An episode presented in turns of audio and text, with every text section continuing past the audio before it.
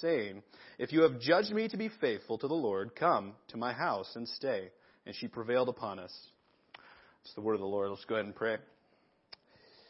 Father God, we just uh, thank you for this time. We thank you for the opportunity we get to, uh, as a body and as a as a church and a family, that we can come together and open your word, and that we can look at the narrative text of Acts and learn and grow from it as we watch the story of the church's uh, beginnings unfold. Um, help it to encourage us, help it uh, to uh, convict us and challenge us this morning, and just bless our time. It's in your beautiful name we pray. Amen. Um, so, as most of you guys know, I grew up here, right? Y'all know who I am. Yeah, okay. Um, I uh, moved to Big Sandy when I was four years old, and I have lived in Big Sandy pretty much a majority of my life because even after I graduated high school in like 07, yeah, I know. Wow, he's young. I I agree. I feel young. So even though I graduated in 07, I, and I went and like, you know, I went to I went to Bible school for a year, and then I traveled to Wisconsin for a couple of years, and uh, or no, sorry, Iowa. My wife will correct me later because my my uh, remembrance of the order of events is terrible. But just go with it for now. And, you know, I lived in uh, Iowa for a time, where actually I met her. You know, journey song, love story, small town boy, city girl. Anyways, um, yeah, I did that. Anyways, and, and so, and then I lived in Wisconsin and worked in the youth ministry for a while, and then I ended up uh, moving to Chicago when I got engaged to my awesome wife. We lived here for like three years, and then we moved back here. And we've been back here ever since. So like 2013, I think we moved back here. And we've been back here ever since. And so honestly, a majority of my life has been Big Sandy, Montana. Which back in the day I would have considered sad, but now I actually am okay with it. It's pretty awesome. This is a cool town. Um, and so you would think that as a, a man who has lived in a rural farming and ranching community, that I would have a good, robust knowledge of what this town is uh, mostly about. And what's that? Farming and ranching. Now, I've done some research, and I kind of just want you guys to play along for a minute. Um, we're going to talk about farming real quick. I'm going to give you some facts about how uh, to best work a farm so that you can produce the best crop. The things that you do as farmers.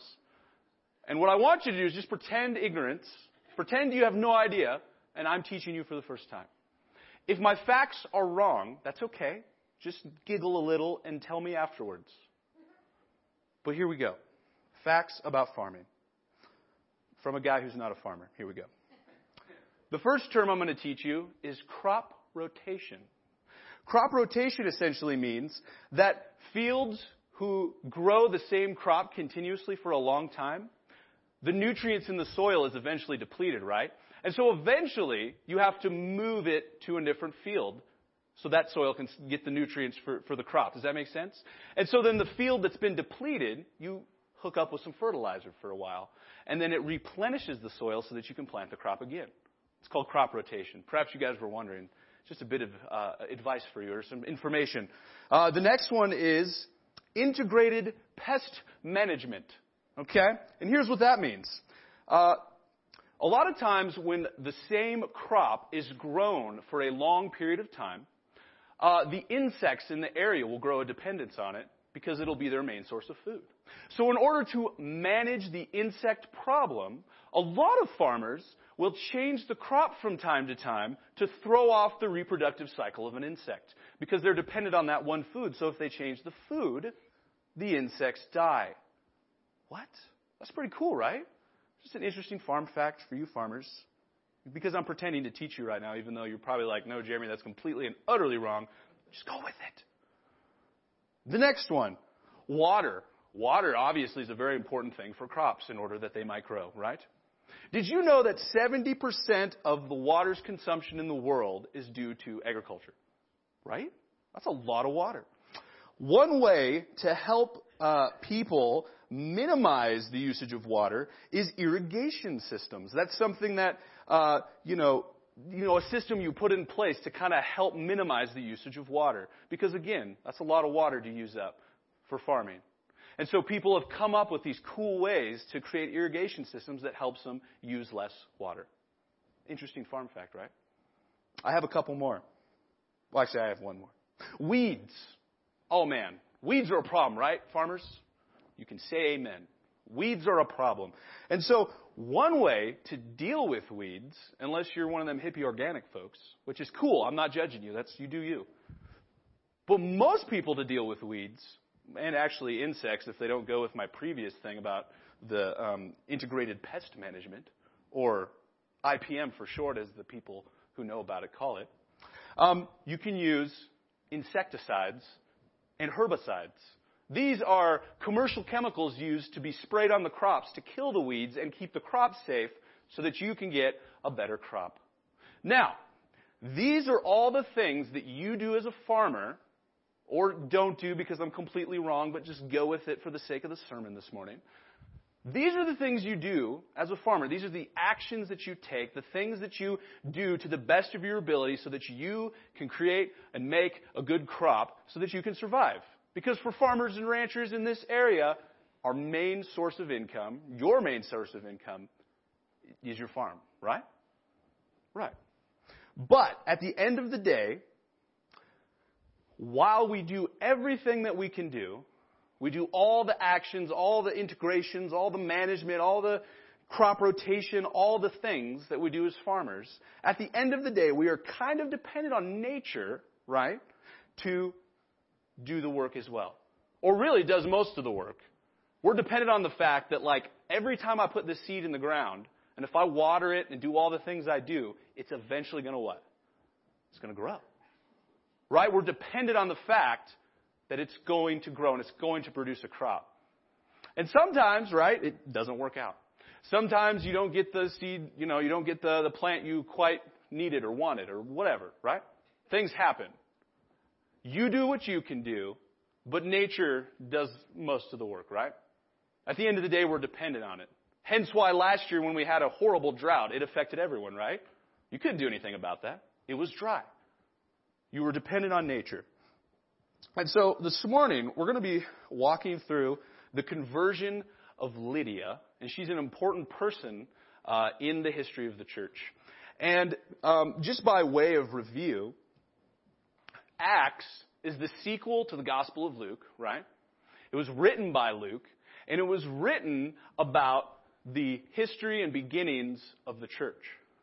And I think the goal for, for Eric, for Pastor Eric, as he's been walking through Acts, his encouragement and his push has been for us to walk through this book, walk through this narrative story of the beginning of the church, and to encourage us to look and be encouraged and challenged as a church body now on how we live and how we go about our days based on looking at the story of Acts. Does that make sense? And so, that's what we've been doing. Um, and in this point of the story, like we looked at last week, we are into the missionary journeys of Paul.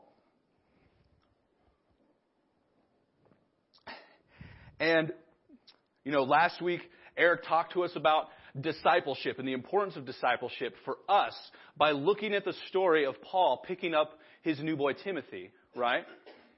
And Timothy's now going to join them on their missionary journey. And Paul is going to disciple, love, mentor, encourage, challenge, rebuke, all those things to Timothy from here on out. And the encouragement for, for us was, who are you discipling? Who are you being discipled by? Because we need that to grow. Because whoa, we need each other, as that one song goes, which I don't remember who sang it, but I know it has a whoa in it. And so it's catchy. Anyways. And so this week, we're going to begin to look at, and, and there will be a, there'll be like three stories, and Eric will cover the next two. But this one, we're going to look at the conversion of someone, again named Lydia, and we're going to look at, well, I guess what happened. So let's start in 11 and 12. So, setting sail to Troas, we made a direct voyage to Samothrace, and the following day to Neapolis, and from there to Philippi, which is, well, actually, no, no, I forgot to do something. Here, forgive me. I need to read a few verses before because I realized Eric only covered the first five verses, so he skipped a section. I'm going to read it real quick, and I'll explain it, and it'll make more sense. Here we go. Starting verse 6. And they went through the region of Phrygia and Galatia, having been forbidden by the Holy Spirit to speak the word in Asia, and when they had come to Mysia, they attempted to go into Bithynia, but the Spirit of Jesus did not allow them. So passing by Mysia, they went from there to Troas, and a vision appeared to Paul in the night, and a man of Macedonia was standing there, urging him and saying, Come over to Macedonia and help us. And when Paul had seen the vision, immediately he sought to go to Macedonia, concluding that God had called us to preach the gospel to them. Now, in a nutshell, here's what happened. They're going out. They're, they're seeking to go out and do the work of the Lord from city to city. And from time to time, they would go to cities and God would say, no, don't go there. Go, go this way. And they would, be, they would follow the promptings of the Spirit. Now, the temptation is, is to think that maybe like, oh, those cities weren't worthy of Paul's teaching and therefore mm, bad city. But that's not the case. Simply put, the case is, is that God had trained and purposed Paul and his crew to go to the cities he had ordained them to go to. And those cities that they were trying to go to weren't the cities. And so in order to communicate that to Paul, he gave him visions and dreams so that he could know where to go next. And because Paul, being a faithful apostle, was dependent on the Spirit of God, right? Which we all need encouragement in, right? Like we all need to be more dependent on the Spirit. And so we can look at this story and see that Paul, being dependent on the Spirit, moved where God led him to go. He knew when God said no and he knew when God said yes. You've probably had those instances in your life, right? I know I have. I um, once, when we were living in Chicago, I was offered a, a job as a youth pastor slash worship pastor at this big church, um, and I was like, ooh. And they would have hired me, probably not because, well, they didn't know me that well. Let's just say that. And it was one of those rare moments for me where God straight up said, no, don't do it. And so I was like, ah. Oh, but God, it's got a big stage and they have fog machines and, but he said no. And like a good person, I, I, I obeyed and said no. Um, and, and so that happens to us. And that's kind of essentially what's happened in this section above. All right. Back to the text at hand. Essentially, what 11 and 12 is doing is it's setting us up for them eventually ending up in Philippi, which is an area of Macedonia, because they were led by the Spirit to go there.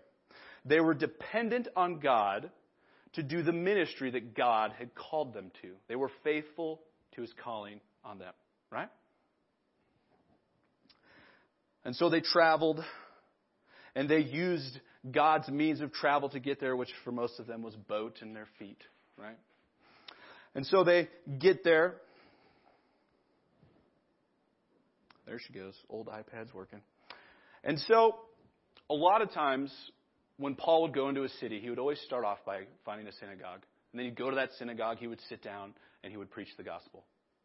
But from time to time, you come across cities, they didn't have synagogues. They didn't really have a heavy Jewish influence, so there were none there. And so they would do whatever it is they can do in order to create a situation where they can go and preach the gospel. And so in this case, a group of women would meet on the Sabbath by the river outside of the city. And it's most likely the case that they would do this because they feared that if they gathered in the city, that the authorities would have a problem with that. Because a lot of times they were ordered to, you know, they would be worried that it's going to turn into a cult and that maybe they're going to revolt against the Roman Empire or something. Or they would be, you know, a little, because it was all women, maybe they'd be a little like, wow, what kind of cult thing they got going on here? And so because of that, to dodge that, they would just meet outside the city by the river. And so they would meet, and Paul, being the faithful servant of the Lord that he is, knows that if he's going to preach the gospel to people who want to hear it or need to hear it, he's going to, one, follow the Spirit, but he's also going to use common sense. Oh, they're down by the river praying to God. Oh, well, let's go there. And so they go to the river, in verse 13, it says, On the Sabbath day, we went outside the gate to the riverside, where we supposed that there was a place of prayer, and we sat down and spoke to the women who had come together. One who heard us was a woman named Lydia from the city of Thyatira, a seller of purple goods. Now, seller of purple goods. Maybe you're wondering what that means. Essentially, it means this girl's loaded. All right? She's like the CEO of her own company. right? She's got like the, the, the fancy clothes and the nice watch and like the gold. But wait, there's myrrh. Is that a seasoning? Anyways, you get it. That was a cheesy joke. Roll with it. Um, exactly. The, yeah. Um, and and so she's she's rich because essentially to make purple back then, to make purple clothes was a very hard and tedious thing to do. And so if you made it and sold it, you were loaded because purple was the color of royalty. So rich people, royal people, people who were in authority would most of the time wear purple. And so if you sold purple goods, like you're going to make some coin, you're going to make bank, make the bacon, if you say, all those things. And so she was a rich and well-off lady. It also says that she was a worshiper of God. Essentially, to be a worshiper of God, it means that she knew the God of the Jewish faith. She believed in the God of the Jewish faith, but she had not taken all the crazy steps to become fully converted to Judaism. Okay? And so, to the best of her ability, her and these ladies would just gather and they'd pray together by the river. They probably didn't know much, but they knew something. And so they were probably curious. They were probably, maybe they were the type of women who were like, oh, just, I kind of, I want to know more. I want to understand. I want to see what's going on, right? Man, what rich soil for Paul to come and preach the gospel to them, right? I mean, that's the opportunity he's been given. Because they were seeking and searching, because they already knew God was there, but they, they were just missing something. They couldn't, you know? And the, and, and this is a key text right here. The Lord opened her heart to pay attention to what was said by Paul. This text gives us a theological principle, if you will. And the theological principle is that God is the ultimate worker of salvation. He is the ultimate mover. He is the ultimate converter of the person's soul.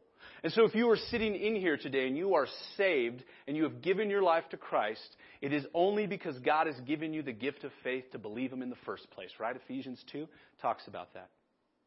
And so it talks about that while at the same time talking about the fact that she was listening to Paul preach and her ears were perked, and she heard, and she understood, and she wanted to know more. And so, what we see here is this principle that God is the ultimate mover, God is the ultimate converter of souls, but his means of doing it is us, his people, his church. We are the mouthpiece of God. And so, Paul, being a faithful servant, is the mouthpiece of God for Lydia and she's converted. She believes. She repents and put her, puts her faith and trust in the Lord. And really, the point here is that God was the mover. And Paul did everything he could do. He did all that he could do. He, he did all that he could know and understand to proclaim to the best of his ability the gospel message to these people. Right? Remember the context. Remember where they are. They're down by the river, right? Not in a van down by the river. Uh, it was a Chris Farley joke. You guys were paying attention. Good. Um, but they were down by the river. They were women gathered. They were not fully converted Jews, but they knew enough, right? And so Paul would have maybe had a conversation, kind of listened, and he would have known, like, okay, okay, I see where you're at. Okay, l- let me tell you about Jesus, right? He did everything he could do within his means to let these people hear and know about the love and awesomeness of Christ. But at the end of the day, they were dependent, or he was dependent rather, on the Spirit of God to move and make his mark on whomever God pleases to make his mark on. Which in this case, and in this text, it was Lydia. And so Lydia, her heart is open, she pays attention. Verse 15. And after she was baptized, and her household as well. Now, she's converted, she gets baptized, and then she has her household get baptized, which essentially means she's she's converting her whole household. She's getting in on it. She's like, I'm in. I want. I'm, I'm totally sold out. I'm all for Christ. Yo, household, you're, you're joining me. And, and back in those days, because like, you know, a household would have included family members, but it also included servants, right? Um, they would have just gone with it because they're a part of the household.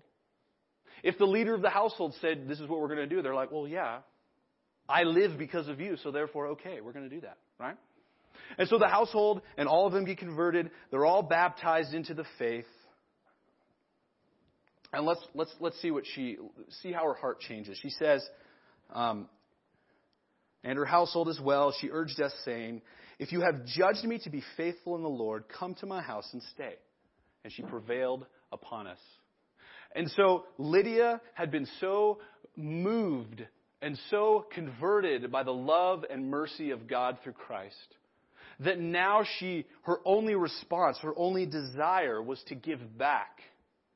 And actually, if you go throughout the history of Paul's missionary journeys after this point, the, the Philippian church was one of the churches that was the most generous to him, always helped him when he was in need. And by any means that they could, they would. And, and really, people speculate that it's most likely because of this rich Lydia, seller of purple goods. She invites them into her home, right? And back then, her home would have been pretty decent size. They probably would have got their own rooms. Her servants probably would have served them and helped them. They probably had water they could bathe, wash their stinky feet, you know, because they're like in the dirty sandals all day with dirt and grime and sweat and other fungi and all that kind of stuff on their feet. They would have had an opportunity to wash. And so Lydia uses what she has and what she knows to bless Paul and his companions. And she brings them in. And then what most likely ends up happening is she establishes what becomes the church in Philippi. Right? And so, the question for us this morning, because this is all the text we're covering, which means I might get right out on time. Go, Jeremy. Okay, just roll with this. Just, okay the question we have to ask ourselves is what do we do with this text? Because what we have just, just done is we've looked at a narrative story about Paul converting a rich woman, right? And at the beginning of the sermon, I gave you guys a bunch of fun facts about farming, which I know you didn't know, and so you can thank me afterwards. You're welcome. I'm really happy to give you more knowledge and enrich your life more as you go out to, you know, farm your crop. You're welcome. JK, LOL. Okay.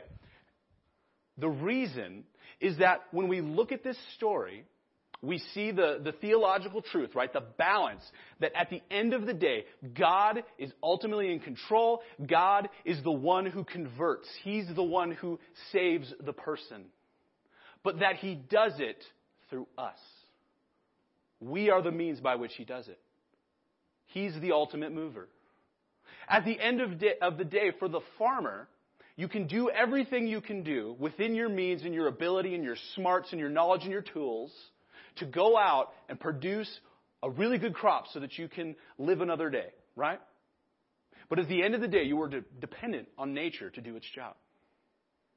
And so for the Christian, for us, just like the farmer, we are dependent on the Lord to be the ultimate shaker and mover of the human soul. But He still uses us to do it.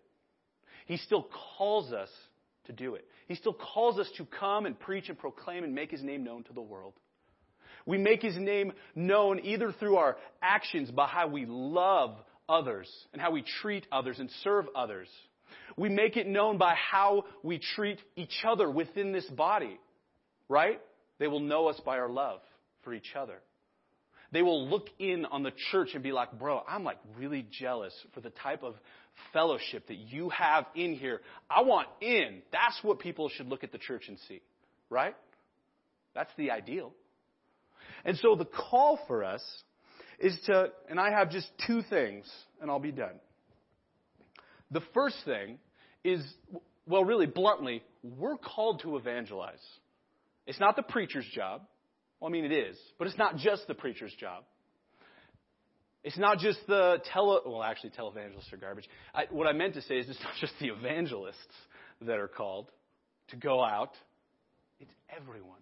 It's all of us. We are called to tell people about the hope that sustains us and gets us through life. We are called to talk about the gospel of Jesus Christ. That is our call. All of us are called to do it. And I got two things for you to help spur you on towards that. The first thing is the movement of God. If we ultimately know that God is in control and He knows, that gives us boldness and confidence to go out and preach the gospel. Because we know that even if I stutter or say something really lame, or if I get it a little wrong, the Spirit's moving, the Spirit's moving. That guy's going to get saved. Right? Even if the stick is a little crooked, it'll still do its job. And that's us. A bunch of crooked sticks. But we're given boldness and confidence because the person's salvation isn't dependent on what we say or how well we say it, but it is dependent ultimately on the Spirit of God moving. But we're still called to say it. Does that make sense? We're still called to do the work. But because God is ultimately in control, because He's the shaker and mover of souls, that gives us boldness and confidence, right? Um, you know, it reminds me of like the authority of a parent, right? If my daughter were to go upstairs in my house and say, "Hey, uh, it's time for dinner. Come downstairs," the kids would be like, "Man," but and I wish this worked more often than it does, but I'm going to say for the sake it actually does work. If she were to go upstairs and say, hey guys, dad said it's time for dinner, then they're going to move, right? Now again, I wish that's how it actually went. It doesn't actually go like that. But ideally it would, right? Because she's coming on behalf of the authority of her dad. And if dad says so, it goes, right? Mm-hmm. Yeah, because I'm the dad. And so for us as the Christian, we move in boldness, we move in confidence because we know that God is moving.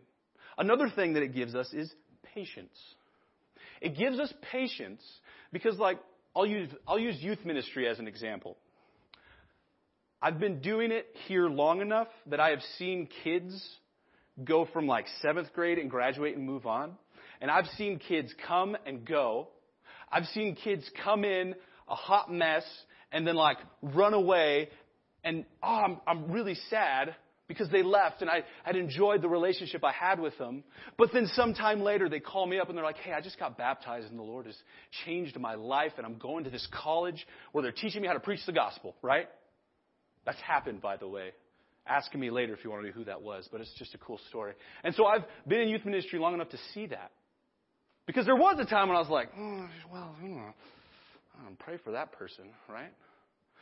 And I see that all the time. You work in youth ministry, and I just, I preach the gospel. I walk through scripture, and I just hope that God moves. And most of the time, it doesn't seem like they do, because let's be honest, teenagers, and yeah, I'm making fun of the ones in the back too, teenagers really don't pay attention that well, right? And I really, I have to like, it's like, ah, it's like a, oh, we'll come back. Let's come back to the text. And, ah, yeah, that's funny, Minecraft, Fortnite joke Let's come back to the text. Like I do have to do that all the time. And so you have to have patience, but you ultimately have patience because you know that what? God is at work.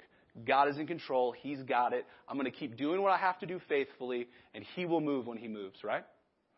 Yeah, you can amen to that. It calls us to prayerfulness. We pray. We pray. We pray. Because if God is in control, then He hears us. And He cares. He cares about the little things and the big things. And He is the ultimate mover of all things. Therefore, we pray and depend on Him. So we pray. The last thing is the movement of Christians, what we are called to do, right? One, like I've already said, we preach the gospel in season and out of season. Uh, before church started this morning, TJ was up here practicing, and I came into the church and I made a joke like, no one's, like, it's almost February and this Christmas tree's still up guys. I, I hope someone does that. You know, takes it down soon. And then I think TJ just he totally Jesus juked me. He was like, "Well, bro, we're called to uh, you know be about Christmas and Easter all year round, every day, man." And I was like, hmm, "That's a good point, right?" So I guess now this Christmas tree is going to be up for a while. Sorry. unless someone wants to take it down, then by all means, please do. Um, but the point is, is that we preach the gospel. We talk to people about Christ. Because if that's our ultimate hope and joy, right? When I get excited about something, I want to tell them about it, right? Like ask my wife. Pretty much every day I get on Twitter and I have this account I follow. It's called Dad Jokes. And oh my gosh, they make me laugh so hard and I get so giddy and excited. I run up to her and I'm like, if I say, hey Stephanie, hey Stephanie, she knows and she'll roll her eyes right away and she'll be like, okay, oh, what? You know, and she goes with it. And sometimes I actually make her laugh. Most of the time she rolls her eyes and, you know, throws a. I did. I made Twyla laugh yesterday at the game because of my dad jokes. Anyways, but the, the point is, is that we are called to proclaim it. Because if it has shaken and moved us in our lives, we're called to do it. And we're doing it behind the authority of the God who's in control and who's using us, right? The next one says, we are instruments, right? We are his instruments. We are called to play his tune, right? I, I like using the example of a guitar because I'm a guitar player, right? I like to imagine I'm the guitar. If God is going to pick me up and play me, I'm going to play the tune of the gospel for Him. And even if I am a, uh, an old acoustic guitar with a few holes in it and maybe a string's missing, and it's a little out of tune, hopefully not too bad out of tune, it's still going to play a tune of the gospel. And if God so chooses to use that to convert someone, then He's gonna, right? And so we are called to be His instruments. And the last thing, this should create joy in us. Because God is doing something. This is God's world. This is God's plan. This is God's kingdom. And at the end of the day, or at the end of all ages, He's going to make all things right again. And that's our ultimate hope, right? Our ultimate hope is, is that someday we're going to stand on earth physically and there will be no sin, there will be no death, there will be no pain, right? And so it brings us joy that we are a part of the plan of making that happen, right? That creates joy in us. It should. We get to play a part in His story. God is moving people, and He's using you to do it. So, what are you going to do to carry that story forward? Let's pray. Father God, thank you so much for this time.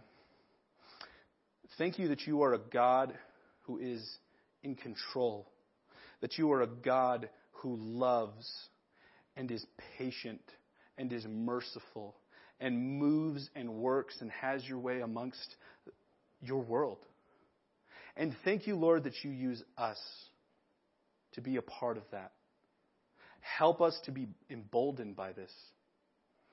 Also, help us to be, by, uh, to be like Lydia in the story of Acts, to be so moved by the gospel that we joyfully give away the things we have and the resources we have and the talents and gifts that we have to better, further, and advance your gospel so that the world can know about you and who you are.